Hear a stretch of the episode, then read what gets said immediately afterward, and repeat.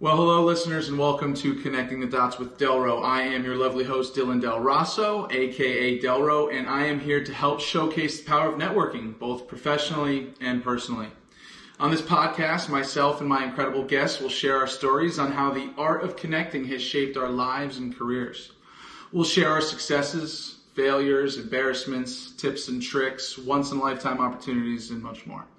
What I'm getting at here is we're all here to connect with each other genuinely. Doesn't sound that bad, right? Well, listen, you'll be hearing plenty of me, so let's get to it. Welcome to the show.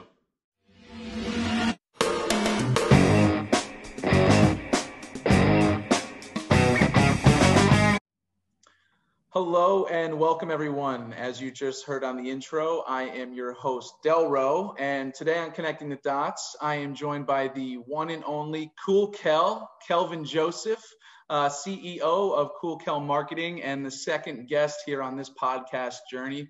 Welcome, Kel. How are you, man? All good. I'm happy to be here and I'm ready to drop some gems on your audience. Let's oh, man. I'm excited. We're excited to have you on the show. Um, of course, we uh, we're actually recording on the same day. We just released the first episode with a mutual friend, Luciani and um, excited to sit down with you. I have to just start by saying, um, every time I chat with you, which we're, we're, newer friends, but every time we chat, I don't know, you got a great energy about you, man. It's just, I'm in a good mood. And I think I'm always in a good mood, but I get on the phone with Cool Kel and it's like a whole nother level, man. I'm not just saying that. So thank you for, uh, you know, allowing us to sit down and have this conversation. Excited to have you on the show. Um, so, Kel, let's get right into it, man. The first time I met you, I'm on LinkedIn, right? As I've already told everybody, that's my dojo. And I see Cool Kel. I'm like, all right, I got to know more. So let me just ask you, tell me a little bit more about what the cool is all about with a K, very important, and, and how you adopted the nickname Cool Kel. Wow. Actually, Cool Kel was born in high school. I it was um it, I guess I was coming out of my sophomore year of, of, of, high school and becoming one of the upperclassmen. And, you know, at the end of the day, I wasn't necessarily one of the most popular kids. I had my group of friends, but I just, at some point, I said, you know what? I'm just going to create this cool Kel persona and then everyone's going to just go with it. So one day I, I, I said, I'm cool Kel now. I'm not going by Kelvin. I'm cool Kel. And it stuck. And then people started not only calling me Cool Kel, they shortened the name and they would just call me Cool. So imagine being in high school and that your nickname is Cool. oh man. Now listen, Kel, for anybody who I went to high school with who might be listening to this, they're already laughing because they know their nicknames for me were very very different from cool. So uh, listen, self-appointed nicknames are the best ones, and it sounds like you might have even gotten it on the first try. Now that's uh, that's something to be said. Um, I love it. You are cool, Kel. In my phone, it it works, man. You nailed it. Um, so and and I, we'll get more into this as we get into the episode and and really what cool it is, cool is more than just this nickname and this persona you created for yourself. You built a business around it.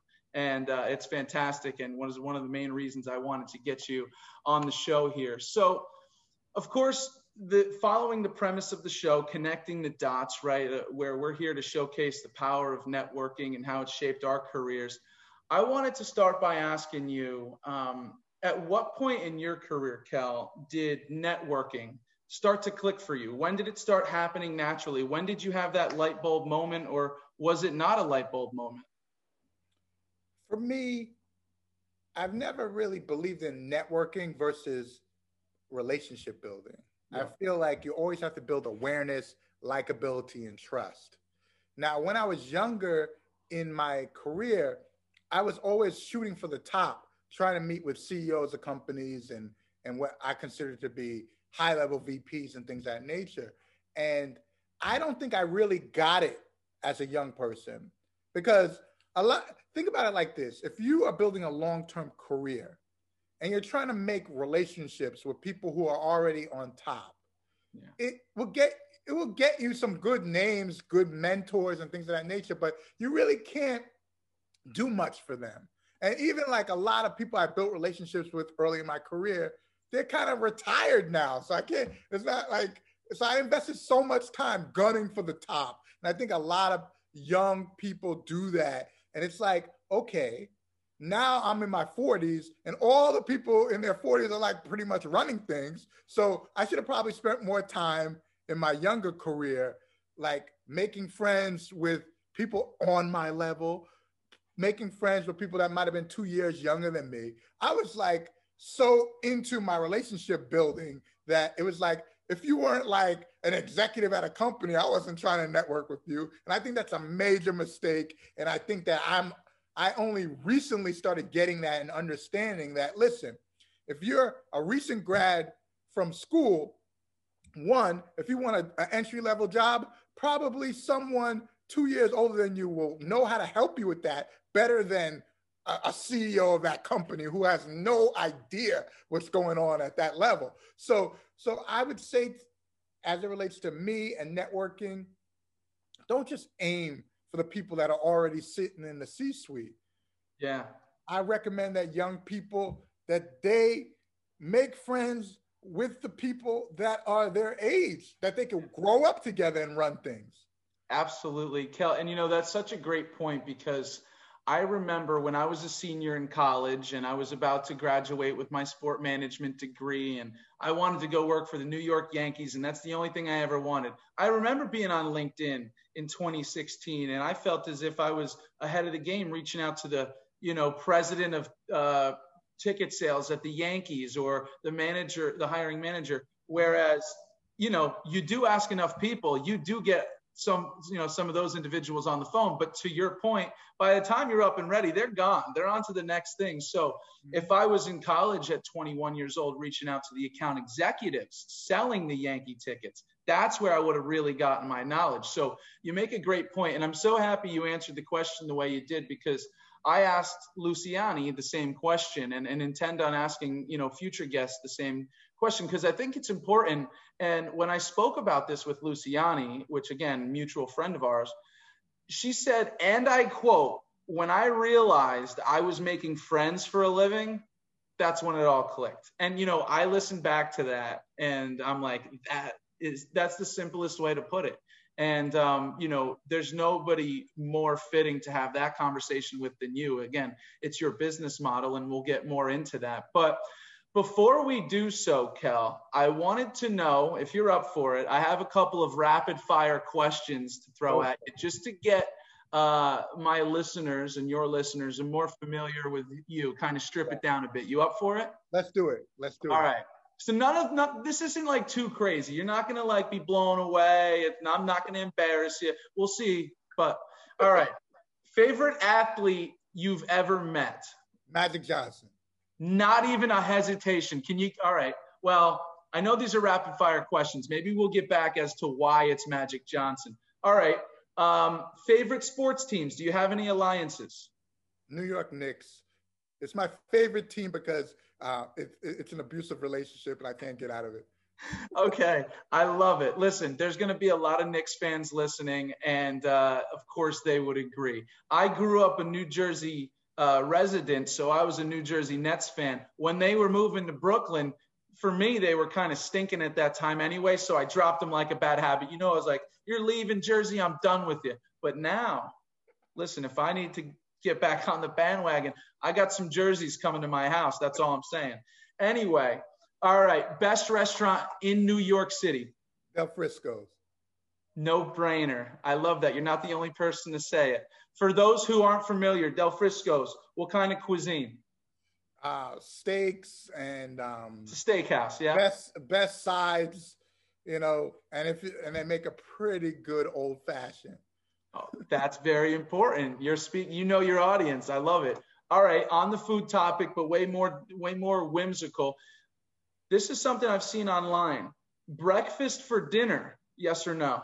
Yes, definitely you know, people say your your taste bites, they don't really wake up in the morning, and then the afternoon. That's why bacon, as good as it tastes at 10 a.m., way better at 6 p.m. All right, give me a song you know every word of.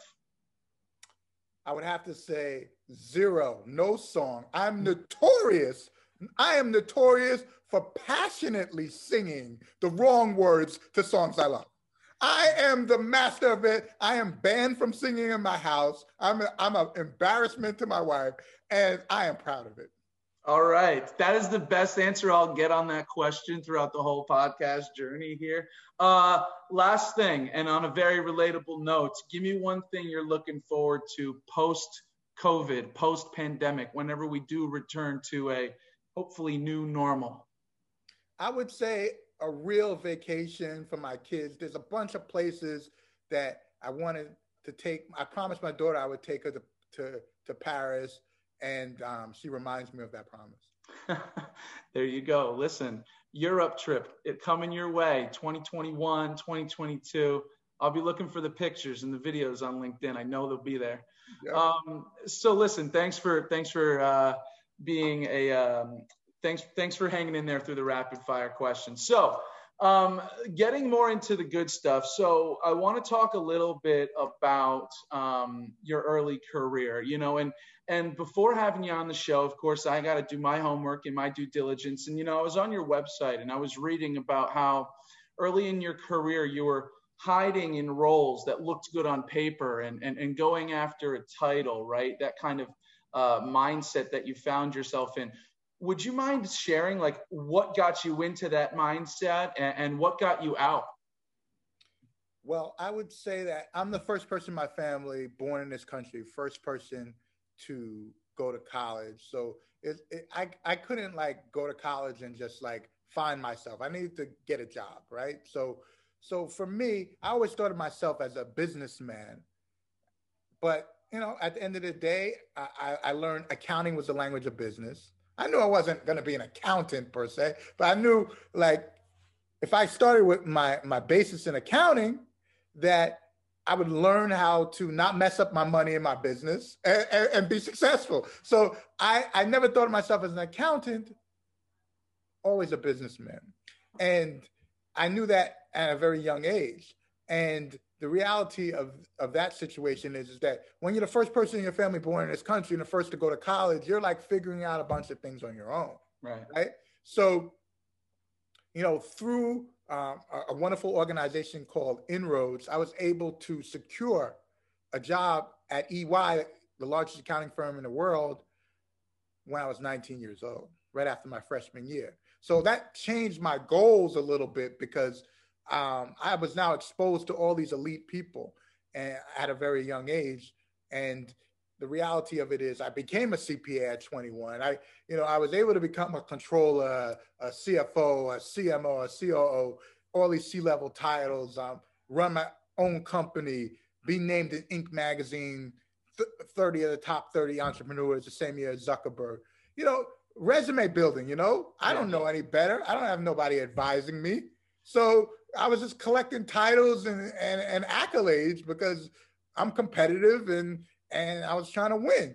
But at the end of the day, happiness is success. And after you buy a house and maybe a car or something, there's nothing else to buy. Really. I mean, you could you might want a bunch of things, but you definitely don't need them. And once you stop living, you know, for the material things and you start thinking, what am I doing with my time? What impact am I making? Simon Sinek um, recently said, he's like, listen, like money is fuel for the car. It's it's not the car. It's so like car. so at the end of the day, if your whole life is based upon making money, that's a very sad life. So that's when I started getting it, and um, you know, I'm happy. Man, I love that, and, and you know, you know me too. I love how you said like, you know, I'm getting all these titles. You know me. I don't. I didn't know anything. I don't know what I'm doing, and, and I say the same thing to everybody I'm talking to now there's there's a level of that that you're joking and part of it's serious but it's like listen i'm the same way i know nothing about anything i know people mm-hmm. i have a passion for sales and i can i learned how to connect the two things and that's really how we end up here right now on this recording on this podcast but you know let me talk to a, a little bit more about your early career so you mentioned you started your career in finance as a CPA. You were specializing in luxury retail clients with EY for a number of years. And, and then I believe you joined the retail side of the business, right, with Saks Fifth Ave as a strategic consultant. So I guess my question for you, you know, in those roles being different as to what you're doing now as a sports marketing agent, uh, you know, what life and, and career lessons did you learn from, from that part of your career and uh, why are they valuable to you now? Well, the key thing to understand is that you have to specialize and you need to be an expert in whatever it is you're doing. And you can know how to do a bunch of things, but people pay for your expertise in something particular. So I, I, I have expertise in sports marketing, but my core job for my clients is to help their business grow. Right. So they might not need me to put together a sports marketing event right now in the middle of a pandemic.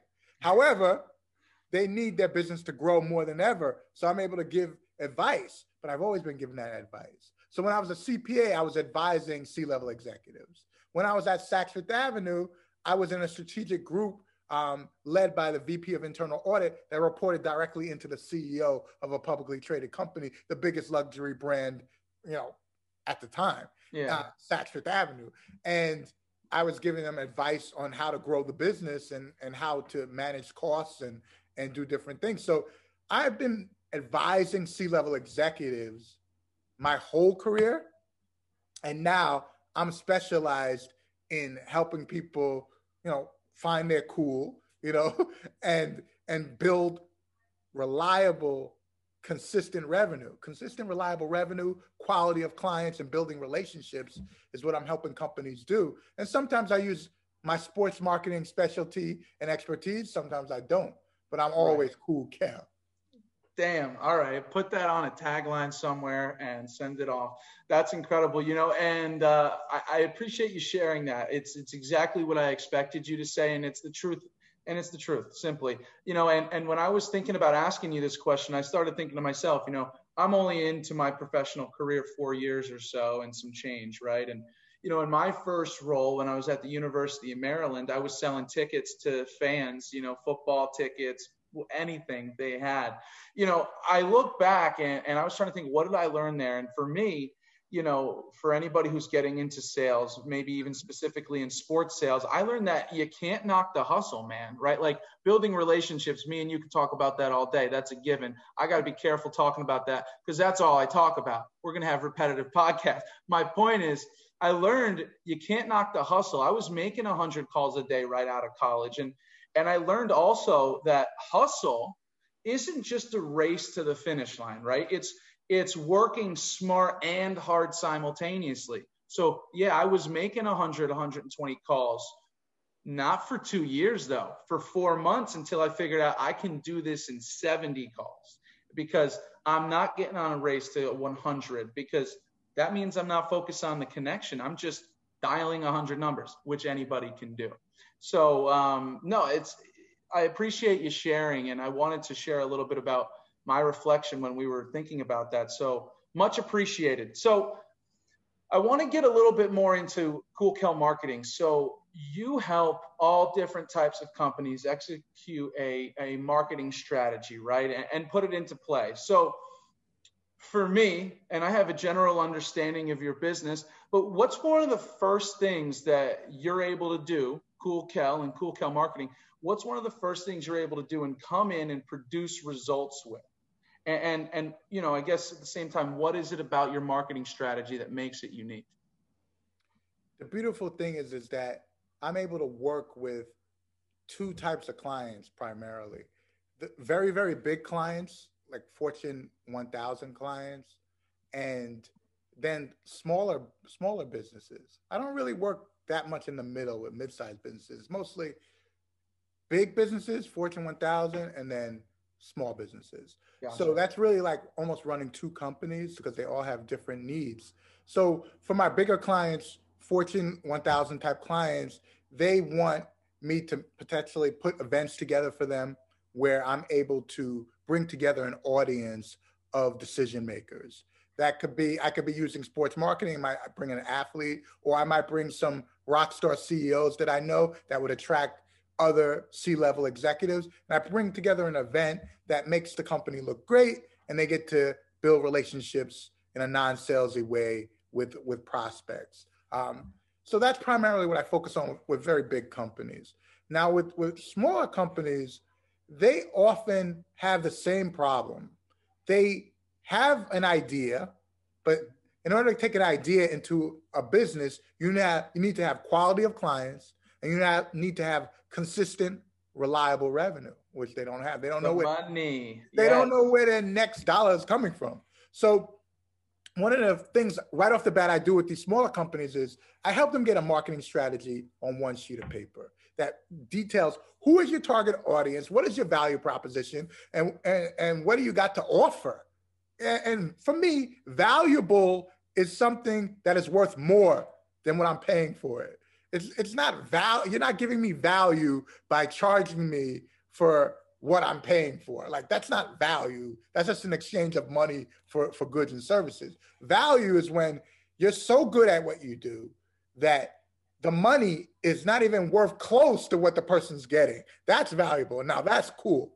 Now, so the reality of, of that is, is that companies, it's hard for them to deliver value if they're trying to please everybody. Don't Right. try to be all things to all people. So let's get the marketing strategy on one sheet of paper. Second thing that I do is we're all in the relationship business. Yeah. So I introduce them to my contacts. I we have a marketing strategy. Yell I know everybody. I introduce them to my contact. That's immediate results for them. They can't get in contact with these people like the people I know, and the people that not just know me, they like me.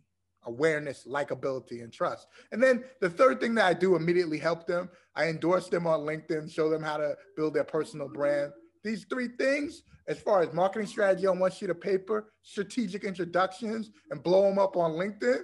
I mean, they can't lose. They win every time. Can't lose, Kel. And I got to tell you, man, you know, uh, I love that you say put it on one piece of paper. You know, part of my opinion on business in general is you have to oversimplify always, right? Hold the hand, oversimplify. So, talk about bringing value, putting a marketing strategy on one sheet of paper. Now, listen, anybody can do that, but there's the depth of it. You're able to you, you're able to take a 10 page and put it into one page. That's the value. And, and you're able to really give them this path that they can go down with you, uh, the finish line being success. So, man, I love it. And, and, you know, to add to that, and I want to give my opinion on the answer to you. And I think when simplified, you can start and end that with, you know, what makes you unique with being a good person having genuine interest in other people's success, whether or not it's going to impact your own. Like, you know, you're a good person first. And since you're a good person, you're able to build a good business, you know, and I believe that. So, what makes you unique? So many people either struggle to answer that or think they have the answer when really it's hey i'm a good person man. I'm trying to help. And i got a product i happen to have a product or a service or friends that i can introduce you to that are going to help. And you know and that's it's it's oversimplified. So i love your touch on that. Um, so here's another question for you. You're connecting a lot of the times you're connecting athletes to business right? Whether it be through these events sponsorship content etc so when you're dealing with these top tier athletes and, you know, specifically the hard earned money of your clients, right, as well, how important is your credibility, your reputation, your trust? You know, we're talking about all these things. How important is that? The key thing to understand is that when most people w- might give you the benefit of the doubt, but as soon as you violate that trust, it's almost like game over for you. So trust is so important, but you need to have awareness and likability before someone would even give you a chance to be trusted. So for me, my clients trust me to grow their business. Mhm. They trust me to deliver them value. Now, when it comes to athletes, uh, oftentimes the biggest athletes in the world have several people around them. You know, um, agents, marketing agents. Um, so most of them have like two, three agents, a manager, and all these things. Yeah. And the reality of it is, you can't just build relationships with the athlete. You got to build relationships with the whole, their whole team and where they trust you and you understand what their needs are as well. So that's a key thing. But one of the things how I have done this successfully is I always view the corporations as my client. I never get confused to think that the athlete is my client. I'm paying the athlete to do something for my client, the corporation who is paying me. Whoever's paying me is the client, right? So yep. oftentimes I've done over 250 million uh, in deals with athletes in which I put money in their pocket. So I'm I'm their client. Yeah. They're not my client. So right. at the end of the day, the corporations are looking for a return on investment. And sometimes you got to be smart and you got to know what you're doing because uh, it was funny. One of my clients, right before the pandemic, we were supposed to do an event and we were thinking about doing it with Patrick Mahomes.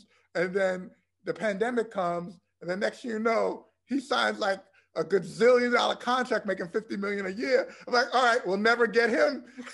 just forget it. You, know? you thought you were getting in early and then it all had to just be taken out from under you. Man, uh, that would have been a nice one. Hey, listen, there's still time. Patty Mahomes, if you're listening. Uh, no, but um, no, it's incredibly important to me. And I think you answer it perfectly, right? Like, especially for somebody, um, you know, in my capacity who's making introductions all day long, right? On the surface, you know, a lot of people think that I introduce anybody to anybody else on a whim, right? Because I'm doing a, a good amount of introductions weekly, monthly, whatever it is. But the reality is, I'm attached to that person now, whoever I'm introducing, both sides. If it doesn't go well, part that's partially going to fall on me. So they need to be a a quality human being 1st mm-hmm. and if mm-hmm. they're good at what they do that's just the cherry on top and then i can say all right we can do business or if i can't do business with you i certainly have somebody who who can and i got them in mind and intros coming your way on linkedin now right like that's it so um, no i love it i love it so here's another question for you um, we're talking about credibility and your reputation and you know, I don't want to sound repetitive here, and and we'll see where this goes. But tell me about your specifically making friends first approach. You know, and I saw that as part of your marketing concept, right? And and you know, we're talking about a lot. We're spending a lot of time on it, but there's a reason for it. So tell me a little bit more about making friends first and how you utilize that in your business. Making friends before you need anything that's that's how you build real genuine relationships so it doesn't matter how good your offer is it doesn't matter how good the match is between your target and the value you're bringing to to your target audience if you rush the process it ends up being sloppy. It's it's more like dating than business. It's like you know if you walk into a bar and you're like hey you know my name is dylan and um, you know i'm ready to get married it's like you could be the perfect dude, but you're automatically creepy. And and then, but that's usually what people are not asking for. They get to the bar and they try to get the person home, uh, and they, they move too quickly and, and they come off sleazy. Yep. Oh my goodness! On LinkedIn, oh my goodness! Oh, they're out there. They're oh out my there. goodness! Can you imagine? You connect with some person, and five seconds later they send you a a, a pitch. You know, it's, the cheesy pickup line. It's yeah. insane. They come across as if we're in a bar and they're like, "Hey, baby, uh, you know, I'm cool, Kel. You know, you cannot do this." So ma- making you, friends before you need anything is a necessity. Don't even ask me for anything until we like be, become friends. I don't even want to. I don't even like. Let's say someone comes up to me and they're like, they're like, hey Kelvin, I've been following you on LinkedIn for like two years and I'm ready to do business. I want to hire Cool Kel Marketing. The first thing I say is, what? You've been following me on LinkedIn for two years? Did you know that I respond to every message? Do you know that I respond to every comment that someone makes? You haven't even hit the like button in two years. What's wrong with you? You want to do business with me? You haven't even hit the like button one time in two years. And you're then following me. What are you following me? You stalking me? What's up? Kel, you, oh man, you know, I can't say this. Like, I can't, I'm not confident enough to say it. I'm happy you did. You're totally right. I love how you make the analogy of like in the bar, right? So, our LinkedIn, I could pull up my messages right now and I have those copy and pasted messages that everybody's getting. And that's like equivalent to like that, like the bartender sliding a drink in front of you and said, This is from that creepy guy over at the other side of the bar. It's like, you know, meanwhile, somebody who comes up to you and maybe taps you on the shoulder and says, Hey, listen, Kel, you're awesome. I've been following you. Let's talk. Tell me more. Totally different. So, um, I love that answer. I love that take. And I'm so excited. I'm not the only person who gets fired up about this stuff. So, um, listen, Kel, I want to ask you, and we're, we're nearing the end here, um, but you know, one thing that I think is incredibly important and, and follows what we're doing here with this podcast and really connecting the dots. So, one thing I want to ask you is who are you looking to connect with next? You know, it's been so exciting um, just running Cool Kel marketing and, and the different diversity of people that I'm able to help.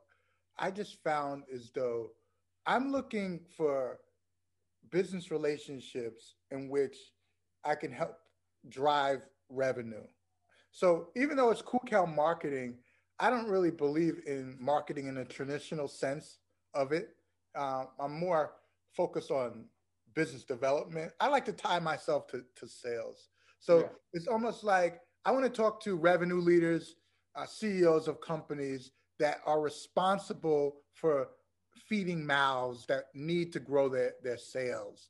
Um, I don't want to do no just straight up branding for the branding's sake. You could build. I got. I want to help build personal brands and things of that nature. But I just want to help grow your revenue. I'm not interested in, in, in talking and blowing smoke. Most most CMOs at companies are gone in two years because they got all these ideas. Like, listen, we need to grow the business so everybody is is is, is making the money they want to make. But at the end of end of the day, it's not about just making the money. So, but for me though, I I am the type of person where when I'm in my when I was in my 20s and I left the biggest accounting firm in the world to become a shoe salesman with my wife, right? We didn't know that that ten thousand dollars was going to turn into a multi-million dollar business, but we knew that no one no one helped us, and we needed help. And when the whole economy went down in a Great Recession, we didn't get a bailout. Okay, I had to. My wife fired me from the family business, and then I had to go back to corporate America. You see, now yeah. as, as an entrepreneur, now again, 10 years later, I'm trying to help executives get past their fears and get everything that they deserve. Absolutely incredible, Kel. And um, you know, I- I'm thinking back already. I'm only two two episodes in, but between yourself and Luciani, we are just driving home the fact, intentional or not intentional, we are driving home the fact that it's listen, give first. People will want to help you. And I love that the fact that you've been in business this long and you've been on that roller coaster, you've been on the ups and downs, you've been through recessions, plural, you know, like it, props to you, Cool Kel. You are the man. I don't know what else to say. You've been absolutely fantastic. I know our listeners are going to love to hear what you have to say. And listen, I'm calling you out on it. You said it. You heard it here in this show. The man does not turn down a message. So reach out. All right. He is happy to help, as am I. Cool Kel, thanks so much for being on Connecting the Dots, man. You're the best. Yeah, thank you so much. And I want to tell all the listeners think big, but follow through on your promises and allow your humility to exceed your great ability. That's Cool Kel marketing, baby. Awareness, likability, and trust. Let's go. Mike, drop. Thanks, guys. More information on Cool Kel and his company Cool Kel Marketing can be found at coolkel.com.